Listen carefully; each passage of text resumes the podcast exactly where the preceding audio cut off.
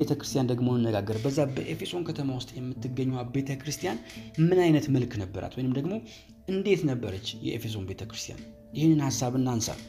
እስኪ መጀመሪያ የምናነሳው ሐዋርያ ሥራ ምዕራፍ 19 ከቁጥር 1 እስከ 22 ባለው ክፍል ላይ ሄደን ስንመለከት ሐዋርያ ሥራ ምዕራፍ 19 ከቁጥር 1 እስከ 22 ባለው ክፍል ላይ ሄደን ስንመለከት ይህንን ታሪክ እናገኛለን። የኤፌሶን ቤተክርስቲያን ሐዋርያው ጳውሎስ ወደ ኤፌሶን በሶስተኛው የወንጌል ጉዞ ወደ ኤፌሶን ሲመጣ ወደ ኤፌሶን ሲመጣ የኤፌሶን ቤተክርስቲያን ምን አይነት ሰችዌሽን ላይ ነበረች?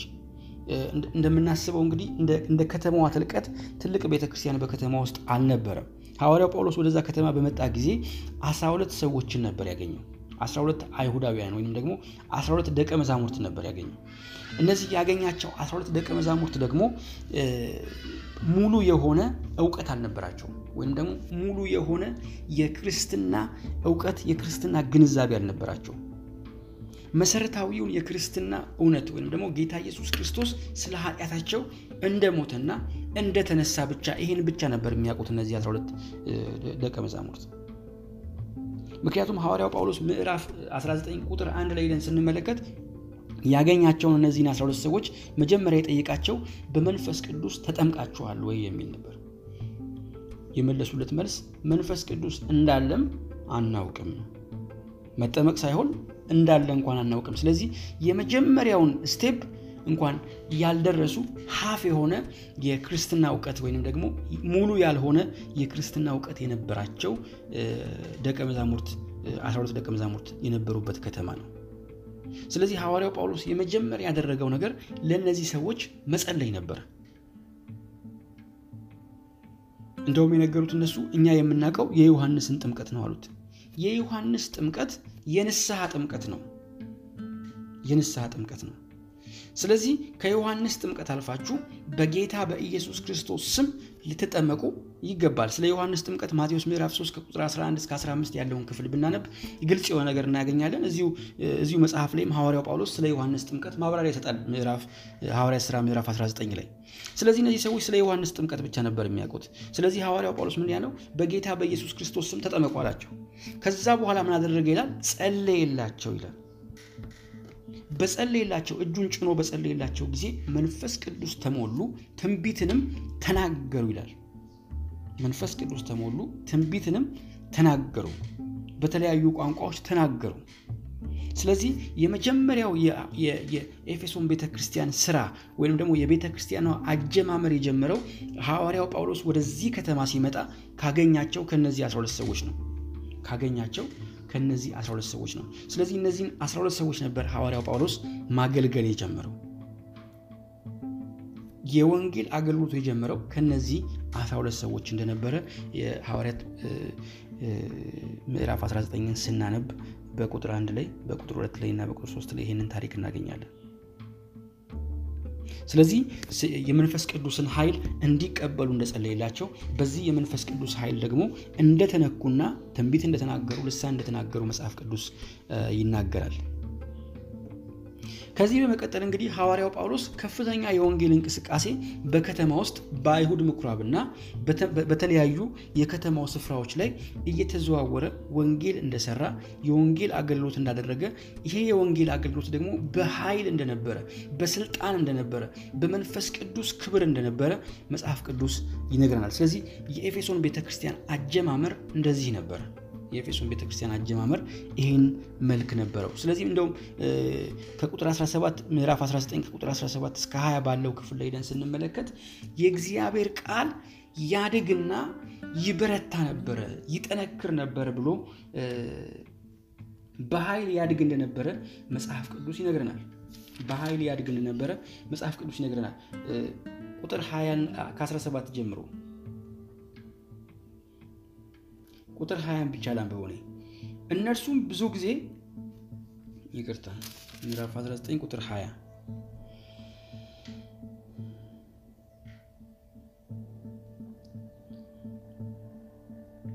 እሺ ከ17 ጀምሮ ላንብበው። ይህም በኤፌሶን በሚኖሩት ሁሉ በአይሁድና በግሪክ ሰዎች ዘንድ የታወቀ ሆነ፣ በሁላቸውም ላይ ፍርሃት ወደቀባቸው። የጌታም የኢየሱስ ስም ተከበረ። አምነውም የነበሩት እጅግ ሰዎች ያደረጉትን እየተናዘዙና እየተናገሩ ይመጡ ነበረ። አስማተኞችም ብዙዎች መጽሐፋቸውን ሰብስበው በሰው ሁሉ ፊት አቃጠሉ። ዋጋውን ቢታሰብ አምሳ ሺህ ብር ሆኖ ተገኘ። እንዲህም እንግዲህም የጌት እንዲህም የጌታ ቃል በኃይል ያድግና ያሸንፍ ነበር ይላል።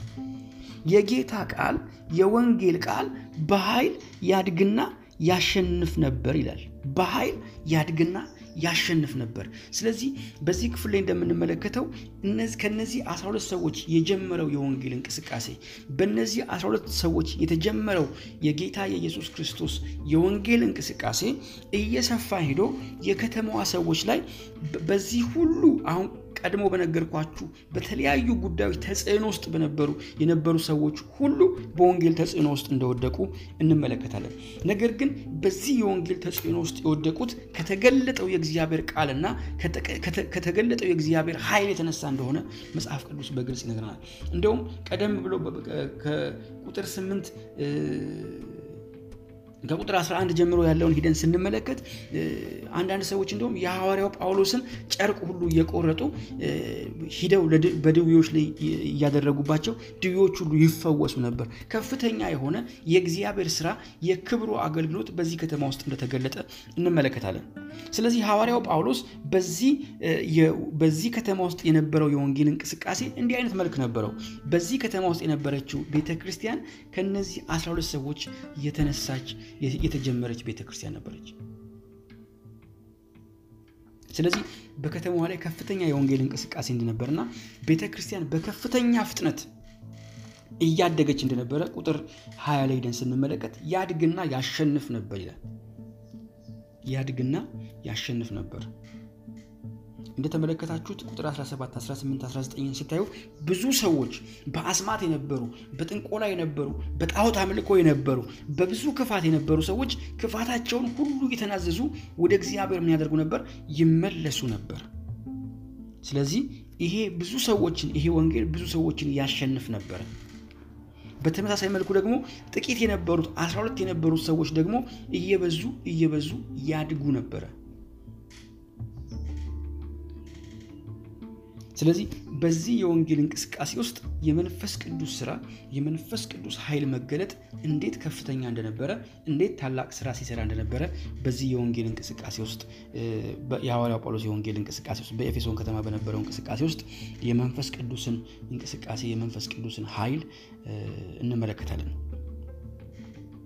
እንግዲህ የኤፌሶን ቤተክርስቲያንን ለሶስት ዓመት በዚህ መልኩ ለሶስት ዓመት በዚህ መልኩ ሐዋርያው ጳውሎስ ሲያገለግል እንደቆየ የመጽሐፉን ታሪክ ስንመለከት ወይም በዚህ በምዕራፍ 19 ላይ ያለውን ሀሳብ ስንመለከት ይህን እናገኛለን። ለሶስት ዓመት ያህል ወይም ለሁለት ዓመት ተኩል ያህል በዛ ከተማ ውስጥ በዚህ መልኩ በወንጌል ከተማዋን እንዴት እንደወረሰ በዚህ ክፍል ውስጥ እንመለከታለን። ይልቁኑ እንደውም ብዙ ሰዎች ጣዖት መግዛት እስኪያቆሙ ድረስ ብዙ ሰዎች የተቀረጹ ምስሎችን መግዛት እስኪያቆሙ ድረስ በዛም ምክንያት ከቁጥር 23 በኋላ ባለው ክፍል ላይ በከተማ ውስጥ ትልቅ ነው ተነስቶ ነበረ። እነዚህ ጣዖት የሚቀርጹ ሰዎች፣ ጣዖት የሚሸጡ ሰዎች ገቢያችን ጠፋ፣ ገቢያችን ቀነሰ ብለው ከጳውሎስ ጋር ከፍተኛ ውዝግብ ውስጥ እንደገቡ በዚህ ክፍል ላይ እንመለከታለን። በጣም ጥሩ። የኤፌሶን ቤተክርስቲያን አጀማመር ይህን መልክ ነበረው። የኤፌሶን ቤተክርስቲያን አጀማመር ይህን አይነት መልክ ነበረው። አሁን ባለው ዘመን ቤተክርስቲያን ወይም ደግሞ የቤተክርስቲያን አገልግሎት መጀመር የሚፈልጉ ሰዎች እንደሚያደርጉት እንደሚያደርጉት ቤተክርስቲያን ከብዙ ሰዎች አይደለም የሚጀመረው። ቤተክርስቲያን የሚጀመረው ከጥቂት ሰዎች ነው። በዚህ ክፍል ላይ የምናየው ያንን ነው። ምክንያቱም ብዙ ሰዎች ካልኖሩ አናገለግልም ብለን እንዳናስብ appreciate የሚያደርግ motivate የሚያደርግ የእግዚአብሔር ሀሳብ ነው። እነዚህ 12 ሰዎች ግን በመንፈስ ቅዱስ ኃይል ተሞልተው ነበር። አገልግሎታቸው ሁሉ፣ እንቅስቃሴያቸው ሁሉ የእግዚአብሔርን ቃልና የእግዚአብሔርን መንግስት በመግለጥ ነበር። ይሄ ሊሆን ብቻ ነው የሚገባው። ከዛ በኋላ የእግዚአብሔር ቃል ያድጋል? ያድጋል ደግሞ ያሸንፋል። የወንጌል ቃል ያድጋል፣ ያሸንፋል። ሁለተኛው በኤፌሶን ቤተክርስቲያን ካለው ሁኔታ አንጻር ወይም ደግሞ ስለ ኤፌሶን ቤተክርስቲያን ስናጠና የምንመለከተው ሁለተኛው ሀሳብ ደግሞ የሐዋርያው ጳውሎስ ጉብኝት ነው። እንግዲህ ቅድም በሐዋርያው ጳውሎስ የህይወት ታሪክ ውስጥ እንደነገርኳችሁ ሐዋርያው ጳውሎስ ለሶስት ዓመት ወይም ለሁለት ዓመት ተኩል ያህል በኤፌሶን ካገለገለ በኋላ በኤፌሶን ካገለገለ በኋላ ኤፌሶንን ለቆ ወደ ሌላ ሀገር እንደሄደ አገልግሎቱን እየቀጠለ ወደ ኢየሩሳሌም እንደተመለሰ ቅድም ነግሬያችሁ ነበር። ስለዚህ ወደ ኢየሩሳሌም ከተመለሰ በኋላ እስር እንደገጠመው እንደውም ሐዋርያ ጳውሎስ ሲናገር በገባበት ከተማ ሁሉ ወደ ኢየሩሳሌም ከሄደ እስር እንደሚገጥመው በተለያዩ ሰዎች ሲነገረው እንደነበረ ራሱ ይናገራል። ስለዚህ ይህንን ሐዋርያው ጳውሎስ ከሰማ ይህንን ቢሰማም እንኳን ወደ ኢየሩሳሌም እንደሄደ በዚህ የመጽሐፉን ታሪክ ስንመለከት እናገኛለን። ነገር ግን ከተመለሰ በኋላ ወደ ኢየሩሳሌም ከሄደ በኋላ እስር ከገጠመው በኋላ እንደነገርኳችሁ ቅድም ከአራት እስከ ሰባት ዓመት በእስር አሳልፎ ነበር በእስር አሳልፎ ነበር። ስለዚህ ከእስር ቤት ከወጣ በኋላ ከእስር ቤት ከወጣ በኋላ ምክንያቱም ነግሬያቸዋለሁ ሮም ከደረሰ በኋላ ከእስር ተለቋል። ምክንያቱም የተከሰሰበት ጉዳይ የሚያስጠይቅ ሆኖ ስላልተገኘ ከእስር ተለቆ ነበር። ስለዚህ ከእስር ከተለቀቀ በኋላ ሐዋርያው ጳውሎስ ትልቁ እቅዱ በሮሜ መጽሐፍ ምዕራፍ 12 ላይ ሄደን እንደምንመለከተው ትልቁ እቅዱ የነበረው ወደ ስፔን ሄዶ ሌላ የወንጌል ተልእኮ መፈጸም ነበር። ነገር ግን ያ ነገር የሆነለት አይመስልም ታሪኩን ስናጠና። ስለዚህ ሐዋርያው ጳውሎስ ያደረገው ምንድን ነው? ቤተ እነዛን የተከላቸውን ቤተ ክርስቲያኖች ሁሉ እየሄደ ማጠናከር፣ ማበረታታት፣ እነሱን ማገልገል ነበር ሀሳቡ። ስለዚህ በዚህ አገልግሎት ውስጥ በዚህ አራተኛው አራተኛው የወንጌል ጉዞ ውስጥ ይህንን በሐዋርያት መጽሐፍ ታሪክ ውስጥ አናገኘው። የታሪክ ጸሐፍቶች ካነሱት ሀሳብ አንጻር ነው እየተናገሩ ያሉት። ምክንያቱም ሐዋርያት ስራ ምዕራፍ 28 ላይ ጳውሎስ በእስር እንደነበረና ከዛ በኋላ ከእስር እንደተፈታ የሚያሳይ indication ብቻ ነው የምናገኘው። ስለዚህ ሐዋርያው ጳውሎስ ይሄንን በሚያደርግበት ጊዜ ከእስር ከተፈታ በኋላ ባደረገው አራተኛው የወንጌል ጉዞ በአንደኛ ጢሞቴዎስ ምዕራፍ 1 ቁጥር 3 ላይ እንደምንመለከተው ሐዋርያው ጳውሎስ ራሱ ሲናገር በኤፌሶን ትቼ ሄጄ ነበር ይላል። አንተን በኤፌሶን ትቼ ሄጄ ነበር ብሎ በዛ ክፍል ይናገራል። እንግዲህ ሐዋርያው ጳውሎስ ይህን የተናገረበት ምክንያት አለ። ያንን ሀሳብ በዝርዝር እንመለከታለን። ምክንያቱም አንደኛ ጢሞቴዎስ የተጻፈው ጢሞቴዎስ ወይም ጢሞቴዎስ በኤፌሶን በነበረበት ጊዜ ነው። በኤፌሶን በሚያገለግልበት ጊዜ ነው።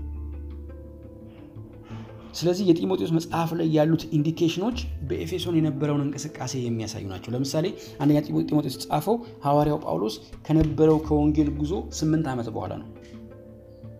በኤፌሶን ከነበረው የወንጌል ጉዞ ስምንት ዓመት በኋላ የተጻፈ መጽሐፍ ነው። ስለዚህ ለጢሞቴዎስ ሲጽፍለት አንተን በየት በኤፌሶን ትቼህ ነበር ብሎ በዚህ በቁጥር ሶስት ላይ ምዕራፍ አንድ ቁጥር ሶስት ላይ ይነግረናል። ስለዚህ ይሄ እንግዲህ በአራተኛው የወንጌል ጉዞ ሐዋርያው ጳውሎስ ወደ ኤፌሶን መጥቶ እንደነበረ ኤፌሶንን አይቷት እንደነበረ የሚያሳይ indication ነው። ይሄ ማለት እንግዲህ ከሐዋርያት ስራ ምዕራፍ 28 ማብቂያ በኋላ የተፈጠረ ታሪክ ነው። ስለዚህ አብያተ ክርስቲያናትን ለማጽናት ሐዋርያው ጳውሎስ በሚያደርገው ጉዞ ኤፌሶንን ጎብኝቶ እንደነበረ ከዚህ ከጢሞቴዎስ መጽሐፍ ሀሳብ ላይ እንመለከታለን። ከዛ በኋላ ለጢሞቴዎስ የቤተ ክርስቲያንን ጉዳይ አደራ ሰጥቶት እንደሄደ የኤፌሶንን ቤተ ክርስቲያን ጉዳይ አደራ እንደሰጠው። ምክንያቱም ጢሞቴዎስን እዛ የተወበት ትልቁ ምክንያት በኤፌሶን ቤተ ክርስቲያን ላይ የስህተት ትምህርት ተጽዕኖ እንደነበረ የስህተት ትምህርት ተጽዕኖ እንደመጣ ሐዋርያው ጳውሎስ ይህንን ስላወቀ ጢሞቴዎስን አንተን በዛ ትቼ ሄጃለሁ ትቼ ሄድኩበት ምክንያት ያንን ነው ብሎ ለጢሞቴዎስ በጻፈው መልእክት ላይ እንመለከታለን። ከዚህ ጋር በተያያዘ ከዚህ ጋር በተያያዘ ከዛም አስቀድሞ ሐዋርያው ጳውሎስ በሐዋርያ ስራ ምዕራፍ 20 ላይ የቤተ ክርስቲያን ሽማግሌዎችን ወይም ደግሞ የኤፌሶን ቤተ ክርስቲያን መሪዎችን ጠርቶ እንዳናገራቸው እናገኛለን እንዳናገራቸው። ምክንያቱም የሐሰት ትምህርት የስተት ትምህርት እየመጣባቸው እንደሆነ ተኩላዎች እንደሚመጡ ቤተክርስቲያንን እንደሚበጠብጧት ስለዚህ ለተኩላውና ለመንጋው መጠንቀቅ እንዳለባቸው ለራሳቸውና ለመንጋው ሊጠነቀቁ እንደሚገባ ሐዋርያው ጳውሎስ ምክሩን ሲያስተላልፍ በዚህ ክፍል ላይ እንመለከታለን። በሐዋርያ ስራ ምዕራፍ 20 ከቁጥር 28 እስከ 31 ስለዚህ ሐዋርያው ጳውሎስ ሁለተኛ ጉብኝት ወይም ደግሞ ሁለተኛ ጉዞ ወደ ኤፌሶን አድርጎ እንደነበረ በእነዚህ ታሪካዊ ሀሳቦች ውስጥ እናገኛለን።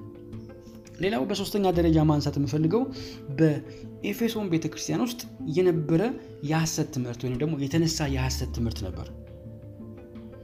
ሐዋርያው ጳውሎስ ይህንን መልእክት ከጻፈ በኋላ ሐዋርያው ጳውሎስ ይህንን መልእክት ከጻፈ በኋላ ምክንያቱም የኤፌሶንን መጽሐፍ ስናጠና ሐዋርያው ጳውሎስ አንድ የሐሰት ትምህርት ላይ ትኩረት አድርጎ የሚናገረው ሀሳብ የለም። ከዛ ይልቅ ቅዱሳን ሊያውቁት ስለሚገባ ስለ እግዚአብሔር ሀሳብ ጥልቅ የሆነ መረዳት ነው በዚህ በኤፌሶን መጽሐፍ ላይ የምንመለከተው። ስለ ሐሰት ትምህርት ወይንም ደግሞ የሐሰት ትምህርትን በመቃወም የጻፈው ምንም ሀሳብ እዚህ ላይ አንመለከትም።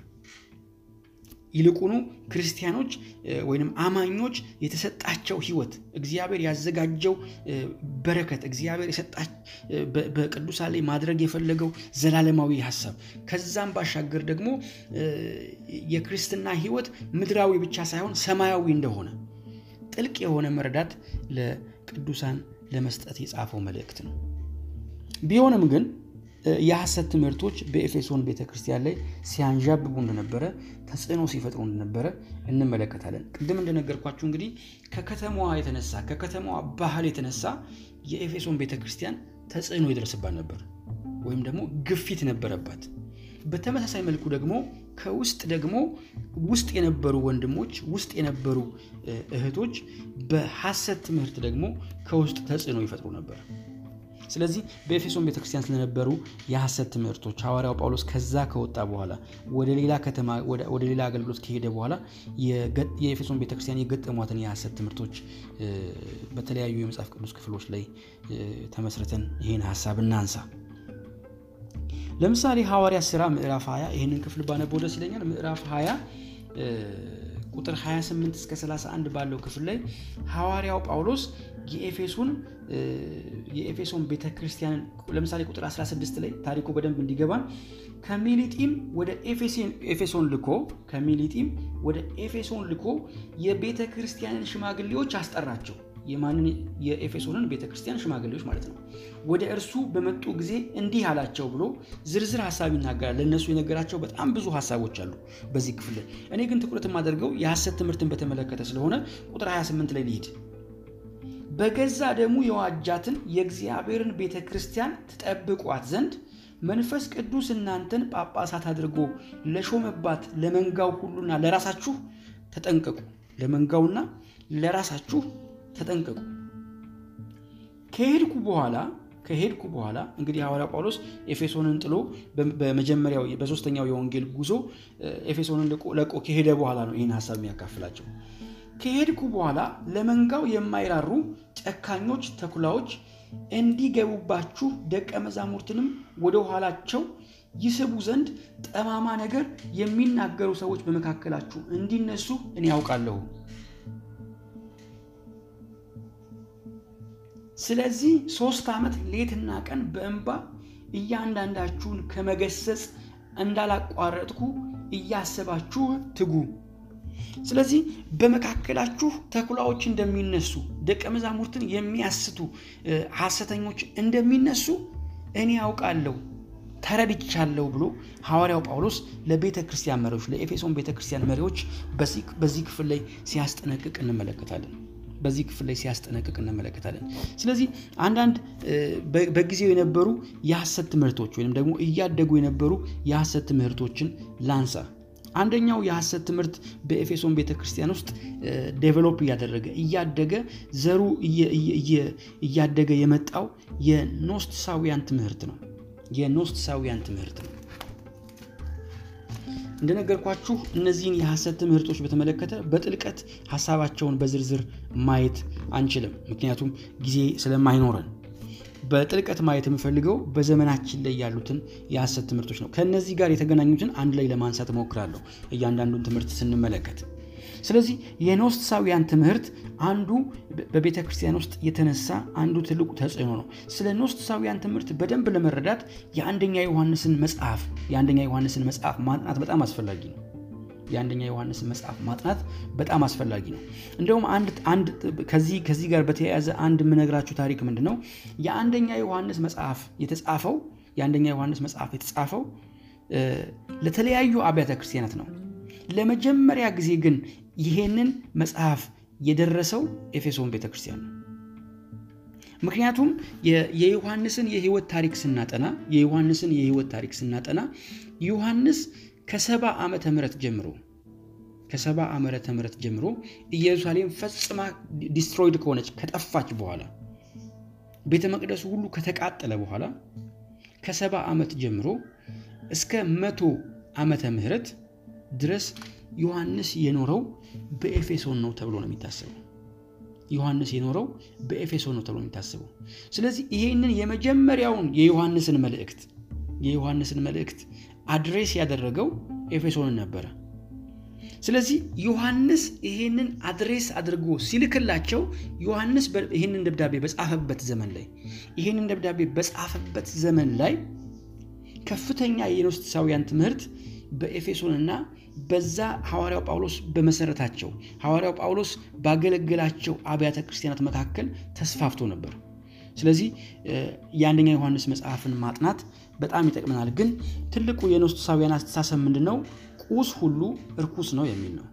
ስጋም ይሁን ይሄ ሰውነታችም ይሁን በምድር ላይ ያለው ቁስ ሁሉ እርኩስ ነው የሚል አመለካከት ነው። እርኩስ ነው የሚል አመለካከት ነው። በዚህ አመለካከት ምክንያት እንግዲህ በጣም ትላልቅ የሆኑ ትላልቅ የሆኑ መጽሐፍ ቅዱሳዊ መጽሐፍ ቅዱስን የሳቱ አመለካከቶች ወይም አስተምህሮቶች አሉ። አሁን ቁስ ሁሉ እርኩስ ነው የሚለው ሀሳብ ብቻ አይደለም ስህተት የሚሆነው። ከዚህ ተነስተው ቁስ ሁሉ እርኩስ ነው ከሚለው ሀሳብ ተነስተው የሚያቀርቧቸው ብዙ ሀሳቦች አሉ። አንደኛውና የመጀመሪያው ሀሳብ ጌታ ኢየሱስ ክርስቶስ በስጋ አልተገለጠም የሚል ነው። ይሄ በጣም ትልቅ ስህተት ነው። ይህ መጽሐፍ ቅዱሳዊ ነው። መጽሐፍ ቅዱስ የማያውቀው እውቀት ነው። ስለዚህ ጌታ ኢየሱስ ክርስቶስ በስጋ አልተገለጠም። ጌታ ኢየሱስ ክርስቶስ በስጋ አልተገለጠም ብለው ያስባሉ። ምክንያቱም እግዚአብሔር መንፈስ ነው። እግዚአብሔር መንፈስ ነው። መንፈስ ሁሉ ደግሞ ምንድን ነው? ቅዱስ ነው። ስጋ ሁሉ ደግሞ እርኩስ ነው ብሎ ነው የሚያስቡት። ስለዚህ ጌታ ኢየሱስ ክርስቶስ በስጋ አልተገለጠም የሚሉበት ትልቁ ምክንያት በስጋ ተገለጠ ከተገለጠ እርኩስ ሊሆን ነው። ስለዚህ ኢየሱስ ክርስቶስ በስጋ አልተገለጠም የሚል ነው። ይሄ ከድነት ትምህርት ጋር ቶታሊ የሚጣላ የሚጻረር ትምህርት ነው። እንደውም በዘመናችን ካለው ትምህርት ጋር አንድ የሚገናኘው ሀሳብ ምንድነው? እዚህ ውስጥ ያለው ሀሳብ ምንድነው? አንድ ትምህርት አለ። ጌታ ኢየሱስ ክርስቶስ ልጅነትን የተቀበለው ጌታ ኢየሱስ ክርስቶስ ልጅነትን የተቀበለው ሲወለድ ነው። ወይንም ደግሞ ጌታ ኢየሱስ ክርስቶስ የእግዚአብሔር ልጅ የሆነው ከማርያም ከተወለደ በኋላ ነው። ከዛ በፊት ልጅ አልነበረም የሚል አስተሳሰብ በዚህ ዘመን ላይ ያለ። እሱን ወደ ትምህርታችን ወደ ዋናው ትምህርታችን ስንገባ ወደ ምዕራፎቹ ስንገባ እናየዋለን። ጌታ ኢየሱስ ክርስቶስ የተገለጠው ወይም ጌታ ኢየሱስ ክርስቶስ ልጅ የሆነው ከተወለደ በኋላ ነው። ስጋን ከለበሰ በኋላ ነው እንጂ የእግዚአብሔር ልጅ አልነበረም። እሱ አምላክ ብቻ ነበረ። ስለዚህ የጌታ የኢየሱስ ክርስቶስ ልጅነት ዘላለማዊ ልጅነት አይደለም የሚል ሀሳብ አለ። በዚህ ዘመን ላይ ያለ ትምህርት ነው የምነግራቸው። ስለዚህ የእነዚህም ሰዎች ሀሳብ ምንድን ነው? ጌታ ኢየሱስ ክርስቶስ በስጋ አልተገለጠም ነው የሚሉት። እንግዲህ በእነሱ መካከል ሁለት አይነት አስተሳሰብ አለ። አንደኛው አስተሳሰብ ምንድን ነው? ጌታ ኢየሱስ ክርስቶስ በስጋ አልተገለጠም፣ ነገር ግን ስጋ በሚመስል ስጋ በሚመስል ነገር ነው ተገልጦ የታየው የሚል ሀሳብ የሚያቀርቡ አሉ። ግን በስጋ በአጸደ ስጋ እንደሚባለው እንደኛ አይነት ስጋ ግን አልለበሰም የሚል አስተሳሰብ ያላቸው ሰዎች አሉ። አንዳንዶቹ ደግሞ ምንድን የሚሉት? አንዳንዶቹ ይመስላል ነው የሚሉት፣ በሚመስል ነገር ነው የተገለጠው የሚል ሀሳብ ነው። አንዳንዶቹ ደግሞ ምንድን ነው የሚሉት? ልክ ጌታ ኢየሱስ ክርስቶስ የተጠመቀበት ሰዓት ላይ ክርስቶስ ኢየሱስ ከሚባል ሰው ጋር ተዋሃደ የሚል ሀሳብ ያቀርባሉ። ክርስቶስ ክርስቶስ ማለት እንግዲህ ክርስቶስን ለብቻ ኢየሱስን ለብቻ ነው። ስለዚህ ኢየሱስ ከሚባል ሰው ጋር ተዋህዶ ነው እንጂ ኢየሱስ ስጋ አልለበሰም ክርስቶስ ስጋ አልለበሰም የሚል ሀሳብ የሚናገሩ አሉ። ይሄ በጣም ውጥንቅጡ የወጣ ነገር ግን ቤተ ክርስቲያንን በትልቁ challenge ያደረጋት ክፉ ትምህርት ነው። ቤተ ክርስቲያንን challenge ያደረጋት ክፉ ትምህርት ነው። ስለዚህ ዮሐንስ ይሄንን በመቃወም ለኤፌሶን ሰዎች አንደኛ ዮሐንስ መልእክት ለመጀመሪያ ጊዜ address ያደረጋቸው እነሱ ነበር። የዮሐንስ መልእክት የተጻፈው specifically ለኤፌሶን ሰዎች አሉ፣ ለአብያተ ክርስቲያናት ሆኑ የተጻፈው ነገር ግን በመጀመሪያ address ያደረገው የኤፌሶንን ቤተክርስቲያን ነበር። ስለዚህ የዮሐንስ አንዱ ተቃውሞ በአንደኛ ዮሐንስ መልእክት ላይ ትልቁ ተቃውሞ ወይንም ደግሞ ማምከን የፈለገው ትልቁ ዘር የኖስቲሳውያንን ትምህርት ነው። ሁለተኛው ሁለተኛው ትምህርት ስለ ኖስቲሳውያን በሚቀጥሉት ሀሳቦች እንግዲህ የዚህን ዘመን የሐሰት ትምህርቶች ስናነሳ ይህን ሀሳብ ማንሳታችን አይቀርም። ሁለተኛው የሐሰት ትምህርት ቤተክርስቲያን ውስጥ የነበረው በአንደኛ ጢሞቴዎስ ምዕራፍ 1 ከቁጥር 3 እስከ 7 የምናገኘው የይሁዲነት ትምህርት ነው። የይሁዲነት ትምህርት ነው።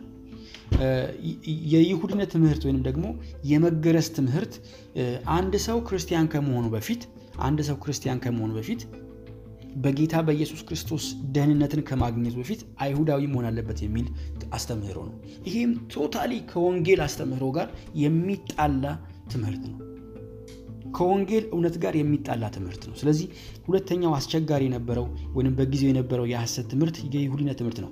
እንግዲህ እነዚህ በኤፌሶን ቤተክርስቲያን ውስጥ ያሉ አይሁዳውያን ምን ብለው ያስባሉ? አህዛቦች አይሁዳዊ ካልሆኑ ክርስቲያን መሆን አይችሉም። ምክንያቱም ኢየሱስ አይሁዳዊ ስለሆነ ኢየሱስ የመጣው ለአይሁድ ስለሆነ የትኛውም አህዛብ ወንጌልን በወንጌል ከመዳኑ በፊት ከመዳኑ በፊት አይሁዳዊ መሆን አለበት፣ መገረዝ አለበት የሚል ሀሳብ ነው።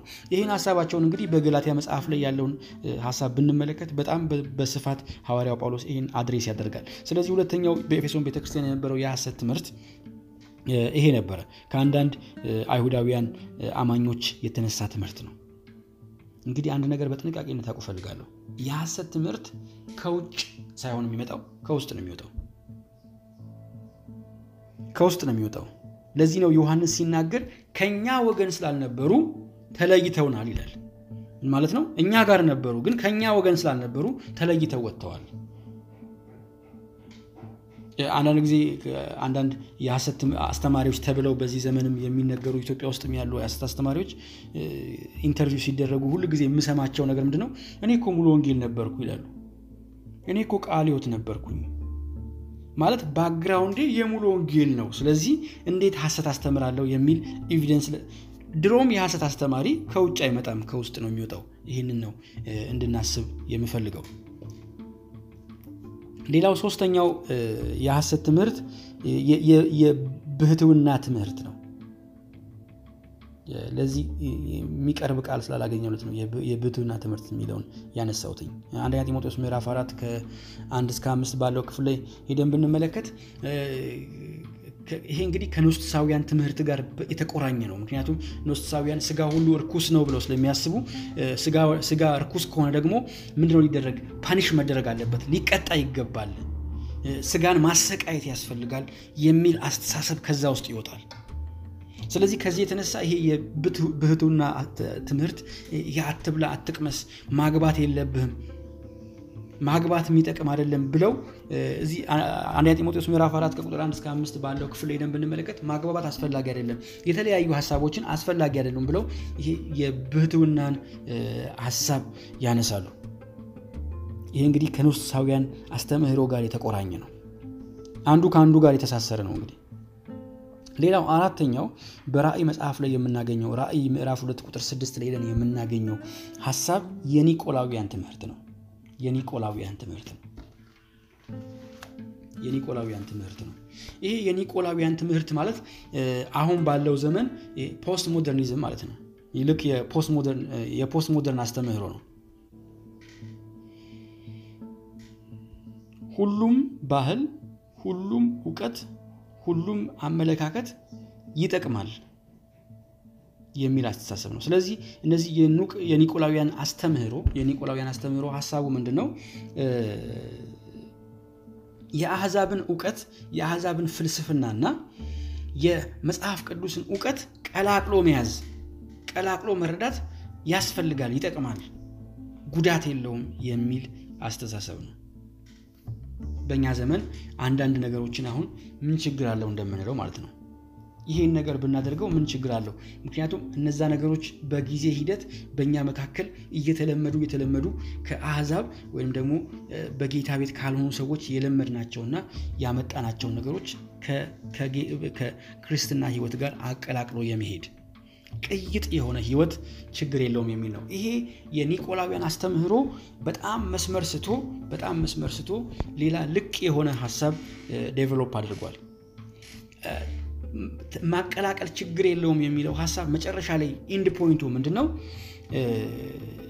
በጌታ በኢየሱስ ክርስቶስ ከዳንን በኋላ በጌታ በኢየሱስ ክርስቶስ ከዳንን በኋላ በስጋችን የምናደርጋቸው ዝሙት ይሁን የትኛውም የጣዖት አምልኮ ይሁን whatever whatever የምናደርጋቸው ነገሮች ችግር የላቸውም፣ ደህንነታችንን affect አያደርጉትም የሚል end point ላይ ነው የደረሰው።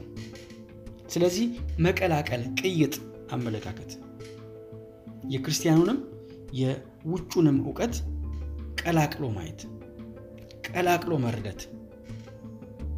ይሄ ቅይጥ ህይወት አሁን ባለንበት ቤተ ክርስቲያን ውስጥ አሁን ባለችው ቤተ ክርስቲያን ውስጥ ትልቁ የቤተ ክርስቲያን ተግዳሮት ነው። ትልቁ የቤተ ክርስቲያን ተግዳሮት ነው። ለምሳሌ መዝፈን ምን ችግር አለው? አሁን ቤተ ክርስቲያን challenge እየተደረገች ነው። በዚህ በጣም ብዙ ወጣቶች መዝፈን ችግር የለውም ብሎ ያስባሉ።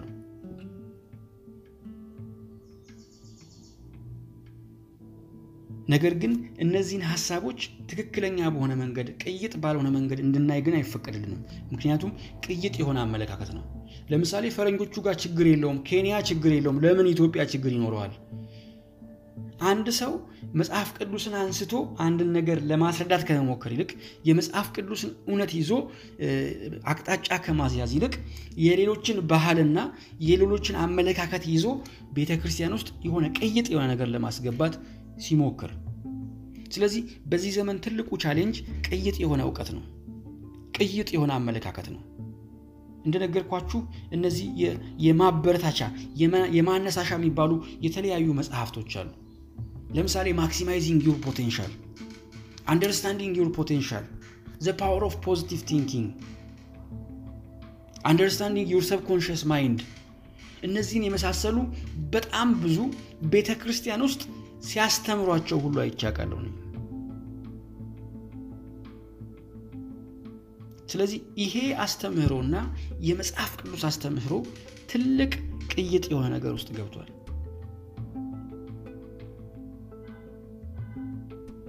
ለምሳሌ በቀላሉ ለመናገር ስለ ቅይጥ አመለካከት ለመናገር ለምሳሌ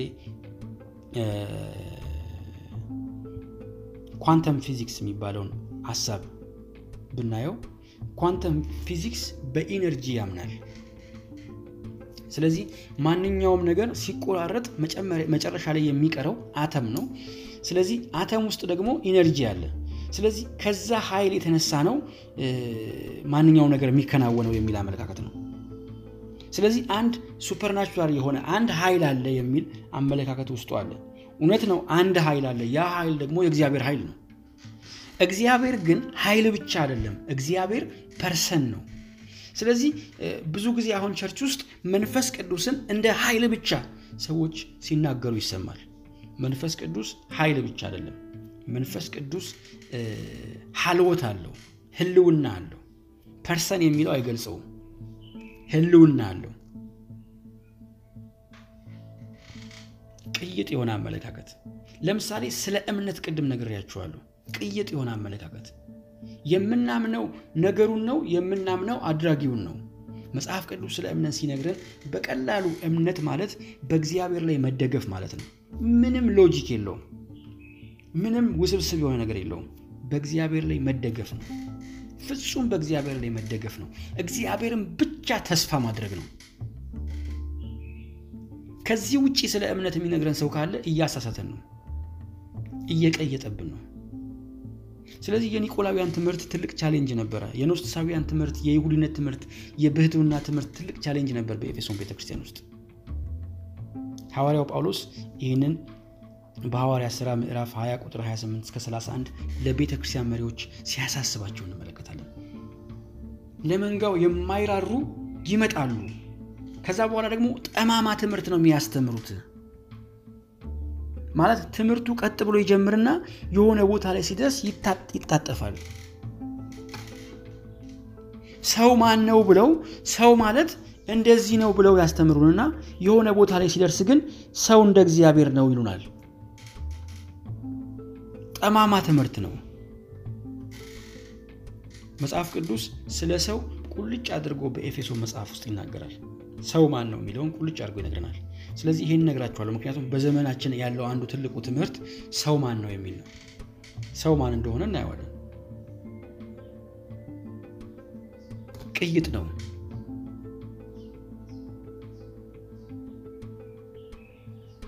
ስለ ጌታ ስለ ኢየሱስ ክርስቶስ ልጅነት ይነግሩንና ከዛ በኋላ የእኛ ልጅነት ከእሱ ጋር እኩል ነው ይሉናል። ቅይጥ ነው። ስለዚህ እነዚህን ቅይጥ አመለካከቶች በደንብ አጥርተን ማየት ይጠበቅብናል። እሱን አብረን እናያለን። ጌታ ይረዳናል። እግዚአብሔር መረዳት ይሰጠናል። እግዚአብሔር መገለጡን ይሰጠናል። ስለዚህ ትልቁ የኤፌሶን challenge የሐሰት ትምህርት ነበረ። ትልቅ challenge ነበር በኤፌሶን ቤተክርስቲያን ውስጥ። ጥሩ ይህን ያህል በኤፌሶን ቤተክርስቲያን ውስጥ ስላለ የሐሰት ትምህርት ካነሳን ይህን ያህል ካነሳን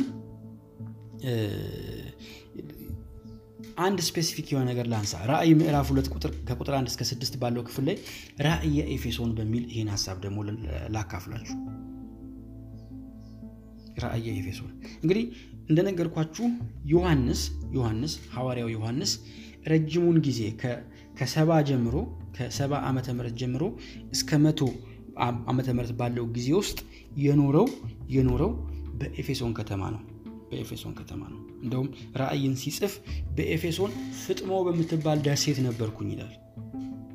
እንግዲህ ይሄ ፍጥሞ የሚባለው ደሴት ወንጀለኞች በጣም seriously ወንጀለኛ ተብለው የሚታሰቡ ignore የሚደረጉት ከፍተኛ ቅጣት እንዲቀጡ ሲፈለግ ወደዛ ደሴት ነበር የሚላኩት። ስለዚህ በዛ ምክንያት ነበር ዮሐንስ ከነበረው ንጉሥ ከፍተኛ ቅጣት እንዲደርስበት ወደዛ የሄደው ፍጥሞ። ስለዚህ ረጅሙን ጊዜ የኖረው ሐዋርያ ዮሐንስ በኤፌሶን ነው። ምን ማለት ነው? በኤፌሶን የኖረው ማለት at least at least በዚህ ክፍል ላይ ስለ ሰባት አብያተ ክርስቲያናት ዮሐንስ ይናገራል። ስለዚህ አንድ ነገር መረዳት የሚገባን ነገር ሐዋርያው ዮሐንስ at least እነዚህን ሰባቱን ቤተክርስቲያናት በደንብ አድርጎ ያውቃቸዋል። ከነዛ ቤተክርስቲያናት መካከል ደግሞ ኤፌሶን አንዷ ነች። እንደነገርኳችሁ ዮሐንስም የኖረው ረጅሙን ዕድሜ ኖረው ወይም ረጅም ጊዜ በኤፌሶን ከተማ ውስጥ ኖሯል።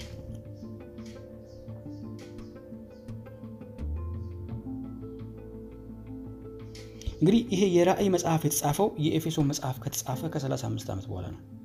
ወይንም ደግሞ የኤፌሶን ቤተ ክርስቲያን በሐዋርያው ጳውሎስ ከተመሰረተች ከተስፋፋች ከ42 ከ43 ዓመት በኋላ የተጻፈ ራእይ ነው የተጻፈ ራእይ ነው። ስለዚህ በዚህ ክፍል ላይ ሐዋርያው ዮሐንስ ስለ ቤተ ክርስቲያኑ ሲናገር እግዚአብሔር የሚነቅፍባት ነገር እንዳለ የሚነቅፍባት ነገር እንዳለ ስለዚች ቤተ ክርስቲያን ይናገራል። ቅድም እንደነገርኳችሁ የኤፌሶን መጽሐፍ ከተጻፈ ከ35 ዓመት በኋላ የተጻፈ ራእይ ነው። ዮሐንስ በዚህ ክፍል ላይ በራእዩ የሚያነሳው አንዱና የመጀመሪያው ሐሳብ የቀድሞ ፍቅርህን ትተሃል የሚል ነው። የቀድሞ ፍቅርህን ትተሃል። እንግዲህ በእግዚአብሔር ቤት ውስጥ ቆይታ ባደረግን ቁጥር ሐዋርያው ጳውሎስ በምዕራፍ አንድ ላይ እንደተናገረው እነዚህ ሰዎች ብርቱ አፍቃሪዎች ነበሩ፣ ለእግዚአብሔርም ለቅዱሳንም ፍቅር ነበራቸው። ምክንያቱም ስለ እናንተ ፍቅር ሰምቼ ይላል ሐዋርያው ጳውሎስ ሲናገር፣ ስለ እናንተ ፍቅር ሰምቼ፣ ስለ እናንተ እምነት ሰምቼ እግዚአብሔርን እያመሰገንኩት ነው። በእግዚአብሔር ፊት በምስጋና ያለውትኝ እነዚህ ሰዎች በፍቅር የታወቁ ነበሩ። ለዚህ ነው ሐዋርያው ጳውሎስ በምዕራፍ ሶስት ላይ ደግሞ ይሄ ፍቅራችሁ አሁንም መጨመር አለበት፣ climax ኡ የኢየሱስ ፍቅር ነው። ስለዚህ ወደዚህ climax ማደግ አለበት፣ ወደዚህ ፍቅር መረዳት መግባት አለባችሁ ብሎ ስለ ጌታ ስለ ኢየሱስ ክርስቶስ ስለ ፍቅሩ ጥልቀት፣ ስለ ስፋቱ ከመታወቅ በላይ ስለሆነው ስለ ጌታ ፍቅር ይነግራችኋል። ነገር ግን እነዚህ ሰዎች በገጠሟቸው የተለያዩ challenge ኦች ይህንን ፍቅር ጥለው ነበረ።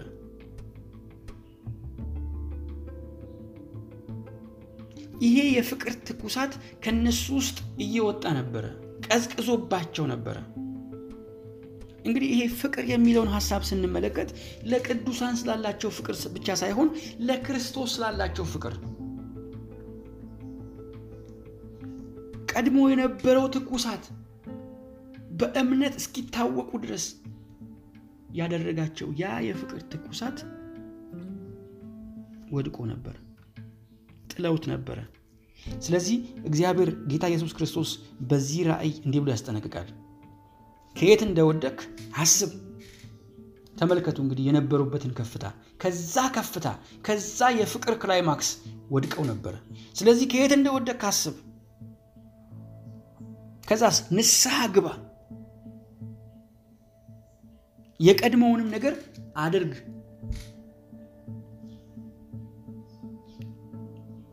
ስለዚህ በኤፌሶን ቤተክርስቲያን ውስጥ ከ35 ዓመት በኋላ የኤፌሶን መጽሐፍ ከተጻፈ ከ35 ዓመት በኋላ ትልቅ challenge ተፈጥሮ ነበረ። ከሐሰት ትምህርት በላይ ትልቁ challenge የቀድሞውን ፍቅር ጥለው ነበረ። already ቤተክርስቲያን ወድቃ ነበር። ስለዚህ እግዚአብሔር ምን ይላል? ከየት እንደወደክ አስብ፣ ንስሐ ግባ። እንግዲህ በዚህ ክፍል ላይ ንስሐ የሚለውን ሀሳብ መናዘዝና መመለስ የሚለውን እንደሚመለከት ግልጽ ነው። መናዘዝና መመለስ ኮንፌስ ማድረግ፣ ድክመትን፣ ኃጢአትን መናገር፣ ከዛ በኋላ ደግሞ ደግሜ አላደርገውም ብሎ መንገድ መቀየር፣ መመለስ።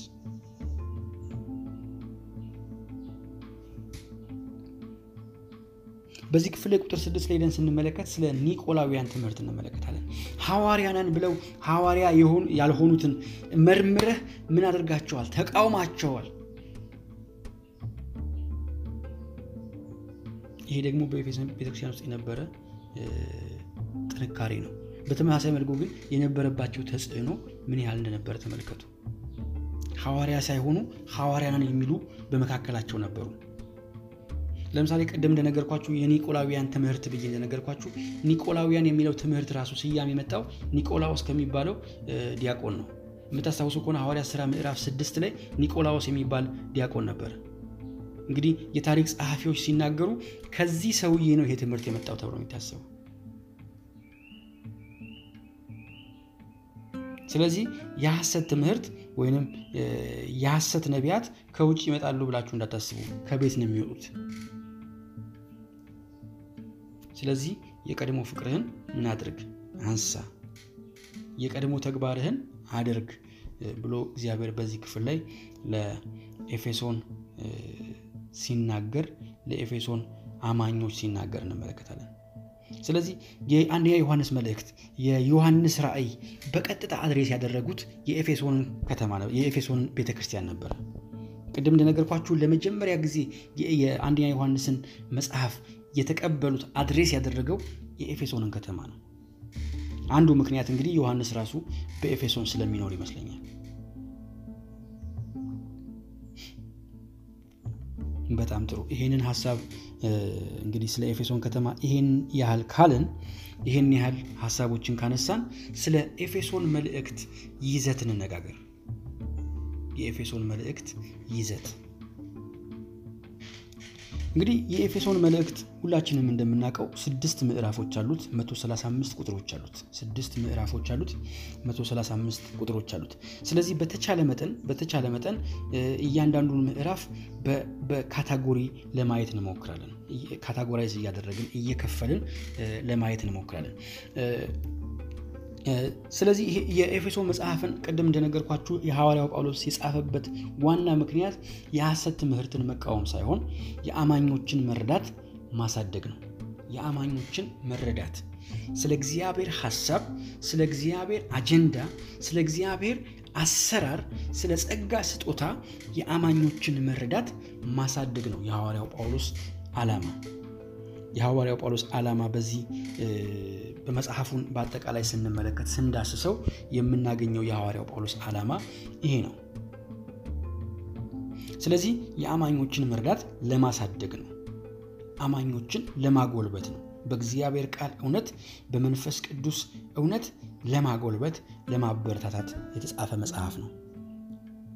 እንግዲህ በምን በምን ጉዳይ ላይ ብንል ለምሳሌ ስለ እግዚአብሔር ዘላለማዊ አጀንዳ ሐዋርያው ጳውሎስ ትኩረት አድርጎ ይናገራል። ስለ እግዚአብሔር ዘላለማዊ አጀንዳ ይሄ የእግዚአብሔር ዘላለማዊ አጀንዳ ደግሞ እንዴት ተፈጻሚነት እንዳገኘ እንዴት በሕይወታችን ውስጥ እንደሚከናወን እንዴት በሕይወታችን እውን እንደሚሆን በተለያየ መንገድ ይናገራል። ለምሳሌ ሐዋርያው ጳውሎስ ስለ በረከት ይናገራል። ምዕራፍ አንድ ቁጥር ሶስት ላይ ብንመለከት ስለ በረከት ይነግረናል።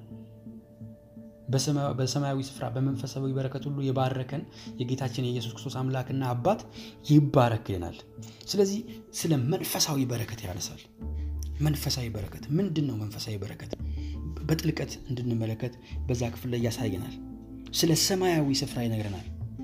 ሁላችን የምንኖረው በምድር ነው። ነገር ግን ክርስትና የምድር ጉዳይ ብቻ አይደለም።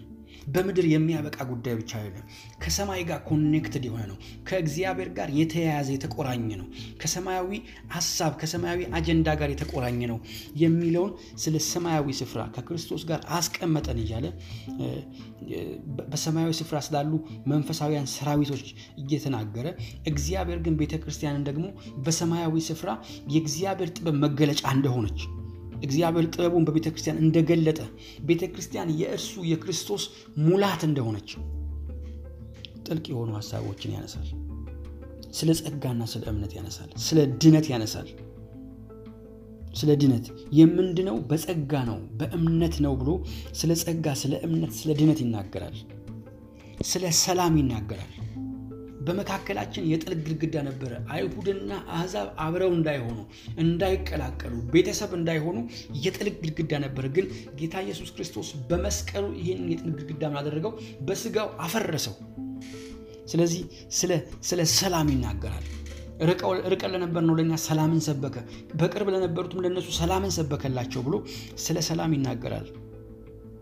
ስለ ፍቅር ይናገራል።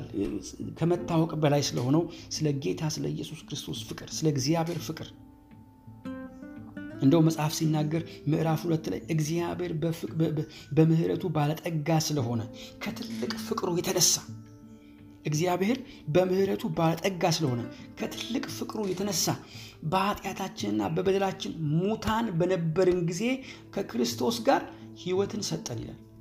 ከክርስቶስ ጋር ሕይወትን ሰጠን። ስለዚህ ስለ እግዚአብሔር ፍቅር ስለ እግዚአብሔር ፍቅር ስለ እግዚአብሔር ምሕረት በሰፊው ያትታል።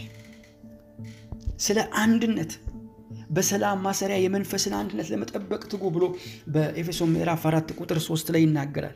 እንዴት ነው አንድነትን የምንጠብቀው? በትህትና በፍቅር በመቻቻል በገርነት ነው ብሎ ይነግረናል። ስለዚህ የአንድነታችን መሰረቱ ደግሞ እኛ ሳንሆን ክርስቶስ ራሱ ነው።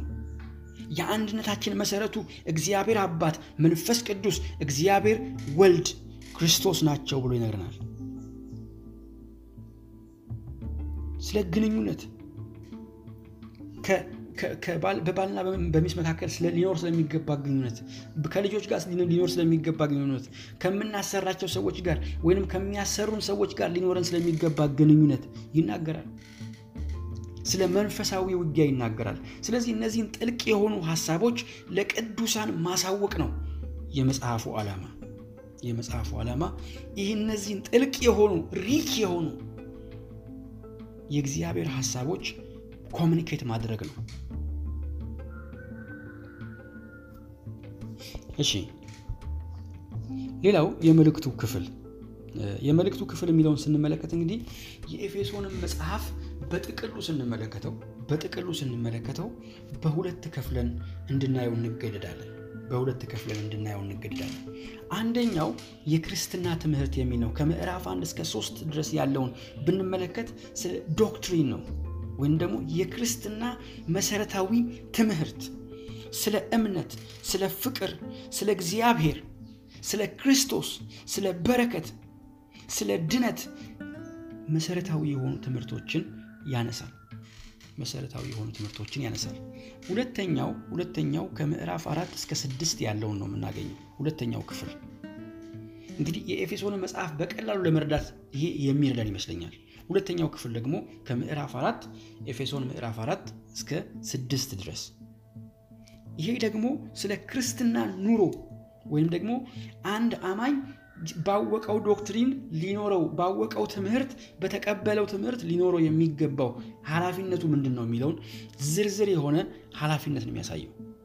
ከንግግር ጀምሮ ከንግግር ጀምሮ ማለት በጣም በቃ simple የምንላቸው ነገሮች ሁሉ በዚህ ክፍል ላይ ሐዋርያው ጳውሎስ አንስቶ ይነግረናል። ንግግራችሁ ለሰው የሚጠቅም ይሁን፣ ረብ ያለው ነገር ይሁን ብሎ ስለ ንግግር ሁሉ አንስቶ ይነግረናል። በብርሃን መኖር እንዳለብን፣ የብርሃንን ሕይወት መለማመድ እንዳለብን፣ እኛ በክርስቶስ በኩል ብርሃን እንደሆነን፣ ስለ አንድነት፣ ስለ መንፈሳዊ እድገት ወይንም ስለ መንፈሳዊ ብስለት ስለ ክርስቲያናዊ ግንኙነት፣ ስለ መንፈሳዊ ውጊያ፣ እነዚህን ሁሉ የክርስቲያን duty ወይንም ደግሞ የክርስቲያን ኑሮ የክርስቲያን ኃላፊነት ስራው ምንድን ነው የሚለውን ከምዕራፍ አራት እስከ ምዕራፍ ስድስት ደግሞ በግልጽ ያስተምረናል። እንግዲህ አንድ ነገር ላስታውሳችሁ እፈልጋለሁ። ይህንን የሐዋርያው ጳውሎስ መልእክት በዚህ መልኩ የኤፌሶንን መልእክት ስንመለከት ሐዋርያው ጳውሎስ መጀመሪያ found ያደረገው doctrine ነው። መጀመሪያ አስተምህሮ ነው build ያደረገው አስተምህሮ ነው የገነባው። ምክንያቱም ህይወታችን የክርስትና ህይወታችን የሚለካው የክርስትና ህይወታችን የሚለካው በያዝነው አስተምህሮ ነው በያዝነው አስተምህሮ ነው።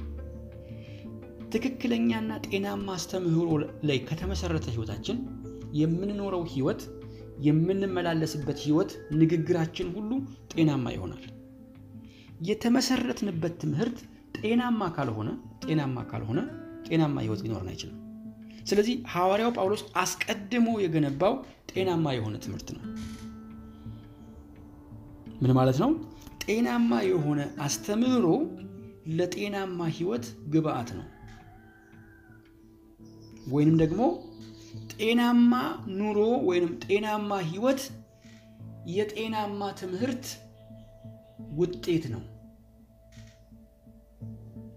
ድጋሚ እለዋለሁ ወይም ድጋሚ እናገራለሁ። ጤናማ አስተምህሮ ጤናማ አስተምህሮ ጤናማ አስተምህሮ የጤናማ ህይወት የጤናማ ኑሮ ግብአት ነው። በሌላ አነጋገር ጤናማ ህይወት ጤናማ ኑሮ የጤናማ ትምህርት ውጤት ነው። ስለዚህ ግብአቱ ከሌለ ውጤቱ የለም። ግብአቱ ከሌለ ውጤቱ ሊገኝ አይችልም፣ ሊኖር አይችልም። ለዚህ ነው መጽሐፍ ቅዱስ በኢሳይያስ ምዕራፍ 50 ቁጥር 4 ላይ በኢሳይያስ 54 13 ላይ ሄደን ስንመለከት በዚህ ክፍል ላይ ምንድን የሚለው ጌታ እግዚአብሔር የተማሩ ምላሶችን ሰጥቶኛል፣ ሰዎችን አድን ዘንድ ሰዎችንም በንግግር እፈውስ ዘንድ የተማሩ ምላሶችን ሰጥቶኛል ይላል። ሁልጊዜ ይሄንን ቃል enjoy እናደርገዋለን፣ ግን ቀጥሎ ያለውን ማንበብ ይጠበቅብናል። ማለዳ ማለዳ ጆሮዬን ያነቃቃል። ስለዚህ የተማሩ ምላሶች፣ የሚፈውስ ንግግር፣ የሚፈውስ ህይወት፣ የሚፈውስ ኑሮ በዚህ ነቢይ ህይወት ውስጥ የተገኘው ከሚሰማው ነው። ምክንያቱም ማለዳ ማለዳ እንደ ተማሪ ጆሮዬን ምን ያደርጋል? ያነቃቃል። ስለዚህ የምንማረው ትምህርት ነው ህይወታችንን define የሚያደርገው።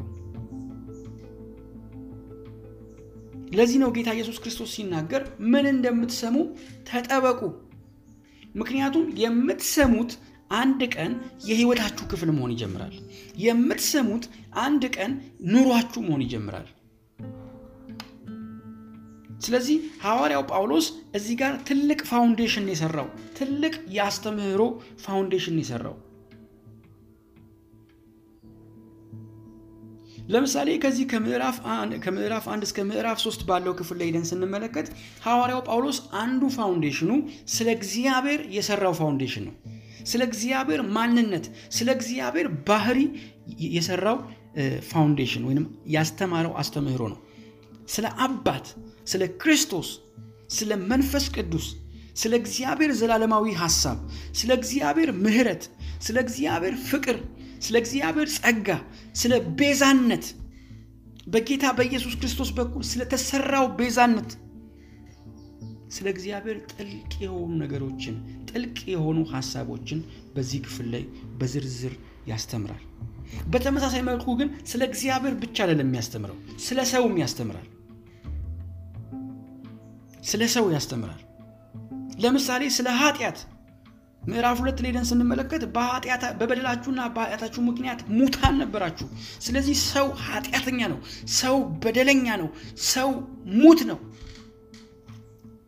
ነገር ግን እግዚአብሔር መፍትሄ አዘጋጅቶላችኋል ይላል። ያ መፍትሄ ደግሞ እግዚአብሔር በምሕረቱ ባለጠጋ ስለሆነ ይላል። ከታላቅ ፍቅሩ የተነሳ በበደላችንና በኃጢአታችን ሙታን በሆንን ጊዜ ሙታን በነበርን ጊዜ ከክርስቶስ ጋር ምናደረገን ሕይወትን ሰጠን። ስለ ሰው ይነግረናል። ከዛ በኋላ ደግሞ ስለ እግዚአብሔር ይነግረናል። እግዚአብሔር መሐሪ ነው፣ በምሕረቱ ባለጠጋ ነው፣ እግዚአብሔር አፍቃሪ ነው። ስለዚህ ምን አደረገን? የሞትነውን እኛን ሕይወት ሰጠን።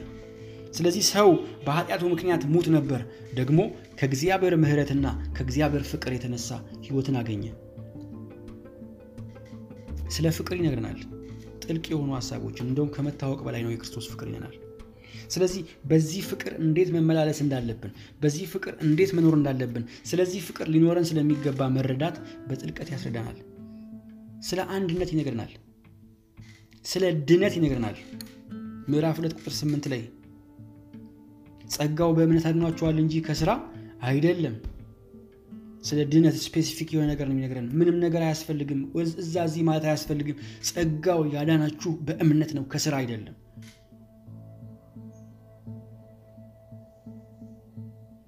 ስለ በረከት ያስተምረናል። በመንፈሳዊ በረከት ሁሉ በክርስቶስ በኩል ባርኮናል። ምንድን ነው በረከት? መጽሐፉ በግልጽ ምዕራፍ አንድ ላይ ያስተምረናል። ይህንን ስለ ስጦታ ያስተምረናል። ወደ ላይ በወጣ ጊዜ ስጦታን ሰጠ ይላል። ምርኮን ማረከ፣ ለሰው ልጆችም ስጦታን ሰጠ ብሎ አንዳንዶችን ሐዋርያት፣ አንዳንዶችን ነቢያት፣ አንዳንዶችን አስተማሪዎች፣ አንዳንዶች ወንጌል ሰባኪዎች፣ አንዳንዶችን መጋቢዎች አደረጋቸው ብሎ ይነግረናል። መጋቢዎች እንዲሆኑ አድርጎ ለቤተ ክርስቲያን ሰጠ ይላል። ስለ ስጦታ ስለ ብስለት ይነግረናል። spiritual maturity መንፈሳዊ ብስለት። ስለዚህ ሰው በጌታ በኢየሱስ ክርስቶስ በኩል ከእግዚአብሔር ፍቅርና ምሕረት የተነሳ ይሄን ሕይወት ሲቀበል ይሄን ትንሣኤ ሲቀበል እንዴት ነው በዚህ ሕይወት ማደግ የሚችለው? እንዴት ነው በዚህ ሕይወት መብሰል የሚችለው? እንዴት ነው በዚህ ሕይወት ከሕፃንነት ወጥቶ የሚያድገው የሚበስለው? በግልጽ ያስተምረናል ሐዋርያው ጳውሎስ። ፋውንዴሽኑን በደንብ ያስቀምጣል። ስለ ድል እንዴት ድል የተሞላ ህይወት መኖር እንደምንችል ሐዋርያው ጳውሎስ አስተምህሮችን ፋውንድ ያደርጋል። ከዛ በኋላ ደግሞ የክርስትና ኑሮ ምን ይመስላል? አንድ አማኝ እነዚህን እውነቶች ካወቀ እንዴት አይነት ህይወት ሊኖር ይገባል የሚለውን በግልጽ ያስተምረናል።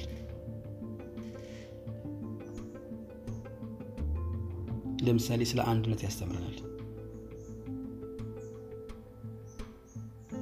በትህትና በገርነትና መቻቻል ይላል።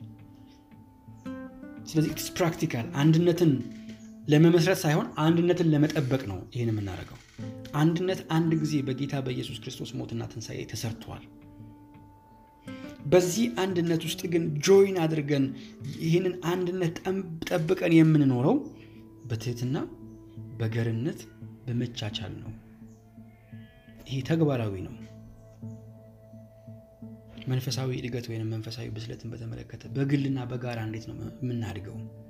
በግላችን እንዴት ነው የምናድገው? በጋራስ እንዴት ነው የምናድገው? ስለ ክርስቲያናዊ ግንኙነት እንዴት ነው በቤተሰባችን መካከል በማህበረሰባዊና ቤተሰባዊ ግንኙነታችን ምን መምሰል አለበት? ይሄ ተግባራዊ የሆነ ነገር መንፈሳዊ ውጊያን በተመለከተ የጦር practical የሆነ ነገር ይነግረናል። ስለዚህ ሐዋርያው ጳውሎስ ስለ በዚህ መልእክቱ መሰረታዊ የሆኑ የክርስትና አስተምህሮችን ካስቀመጠ በኋላ ከዛ በኋላ በዚህ አስተምህሮ የተቃኘ አስተሳሰብ ሊኖረው የሚገባ ተግባራዊ ሕይወት ደግሞ ምን መምሰል አለበት የሚለውን ከምዕራፍ አራት እስከ ስድስት ባለው ክፍል ላይ ያስተምረናል። እንግዲህ እንደምታስታውሱት ቀድሞ እንደተናገርኩት የዚህ ክፍል ወይም ደግሞ የዚህ መልእክት አጠቃላይ ሀሳብ የእግዚአብሔር ሀሳብ ነው። ስለዚህ ማስተምረው በዚህ ርዕስ ላይ መሰረት አድርጌ ነው የእግዚአብሔር ሀሳብ። ስለዚህ ምዕራፍ አንድን አሁን ስንጀምር ምዕራፍ አንድን ስንጀምር የእግዚአብሔር ሀሳብ ምን እንደሆነ በግልጽ ቁጥር 10 ላይ ምዕራፍ 1 ቁጥር 10 ላይ ኤፌሶን ምዕራፍ 1 ቁጥር 10 ላይ እናያለን። ስለዚህ ይሄ ዘላለማዊ የእግዚአብሔር ሀሳብ ይሄ ዘላለማዊ የእግዚአብሔር አጀንዳ ምንድን ነው? እሱን በጥልቀት ለማየት እንሞክራለን። ስለዚህ ዋናው አጀንዳችን ወይም ደግሞ የመልእክቱ ሞቶ ሐዋርያው ጳውሎስ በዋናነት ሞቶ አድርጎ ያስቀመጠው የእግዚአብሔርን ሀሳብ ነው። ለዚህ ነው እኔም ርዕሱን የእግዚአብሔር ሀሳብ ብዬ ያስቀመጥኩት። ስለዚህ በሚቀጥሉት ትምህርቶቻችን እንጀምራለን። ምዕራፍ አንድን እንጀምራለን። ምዕራፍ አንድ ላይ በሚቀጥለው ክፍል በሚቀጥለው የትምህርት ክፍላችን ላይ ምዕራፍ አንድ ላይ ያለውን ሀሳብ በዝርዝር ለማየት እንሞክራለን። ምዕራፍ አንድ እንግዲህ በሁለት ከፍለን ነው የምናየው። ምዕራፍ አንድን ምዕራፍ አንድ ከቁጥር 1 እስከ 14 ያለው ሀሳብ እና ከቁጥር 15 ጀምሮ እስከ ቁጥር 23 ድረስ ያለውን ሀሳብ ለብቻ የተለያዩ ሀሳቦች ስለሆኑ ያንን ለይተን ለማየት እንሞክራለን። የመጀመሪያው የእግዚአብሔር በረከት በሚል ርዕስ ምክንያቱም የእግዚአብሔር አንዱ ሀሳብ በረከት ነው። ስለዚህ የእግዚአብሔር በረከት ወይም መንፈሳዊ በረከት በሚል እናያለን። ከዛ በኋላ ደግሞ የሐዋርያው ጳውሎስ ጸሎት በሚል እንመለከታለን። ሁለተኛውን ክፍል ምዕራፍ አንድ ሁለተኛውን ክፍል ደግሞ የሐዋርያው ጳውሎስ ጸሎት በሚል እንመለከታለን። ጌታ ኢየሱስ የተባረከ ይሁን። እግዚአብሔር ይመስገን። እንግዲህ ዛሬ ሰፊ ጊዜ የእግዚአብሔርን ቃል አይተናል። ጌታ ኢየሱስ የተባረከ ይሁን። እግዚአብሔርን አመሰግናለሁ። እንግዲህ ይህንን ትምህርት ዛሬ አርብና በሚቀጥለው ሳምንት ላይ ሰኞ ላይ የምንጋራው ይሆናል የምንካፈለው ይሆናል። ስለዚህ እንግዲህ በጊዜ ሰታችሁ እንድታዳምጡትና በዚህ ውስጥ ያለውን ደግሞ የእግዚአብሔርን ሀሳብ እንድትካፈሉ አበረታታችኋለሁ። እግዚአብሔር ይባርካችሁ። እንጸልይና እንጨርሳለን። የዘላለም አምላክ እግዚአብሔር ሆይ አንተ በምሕረትህ ባለጠጋ የሆንክ ጌታ ስለ ምሕረትህ ስለ በጎነትህ በጌታ በኢየሱስ ክርስቶስ ስም እናመሰግንሃለን። የዘላለም አባት እግዚአብሔር አንተ ትልቅ ነህ። አንተ ሕያው ነህ። እግዚአብሔር ሆይ አንተ ታላቅ ሀሳብ አለህ ለእኛ ያለህን ይህንን የዘላለም ሀሳብ እግዚአብሔር ሆይ በማወቅ የሚገባ ኑሮና የሚገባ ሕይወት እንዲኖረን እግዚአብሔር ሆይ በጌታ በኢየሱስ ክርስቶስ ስም ጸልያለሁ። ቅዱስ አባት ሆይ በጌታ በኢየሱስ ክርስቶስ ስም እግዚአብሔር ሆይ ይህንን ኦዲዮ የሚያዳምጡ እህቶችና ወንድሞች በጌታ በኢየሱስ ክርስቶስ ስም ከዚህ ከሚተላለፈው መልእክት የተነሳ እግዚአብሔር ሆይ በልባቸው አንተ ብርሃንህን እንድታበራ በኢየሱስ ክርስቶስ ስም እግዚአብሔር አባት ሆይ አንተ እንድታስተምራቸው አንተ እንድትገልጥላቸው በጌታ በኢየሱስ ስም ጸልያለሁ። የዘላለም አምላክ እግዚአብሔር ሆይ ስለረዳኸኝ ስላገዝከኝ በኢየሱስ ስም ክብር ላንተ ይሁን። በጌታ በኢየሱስ ስም ጸለይን፣ አሜን።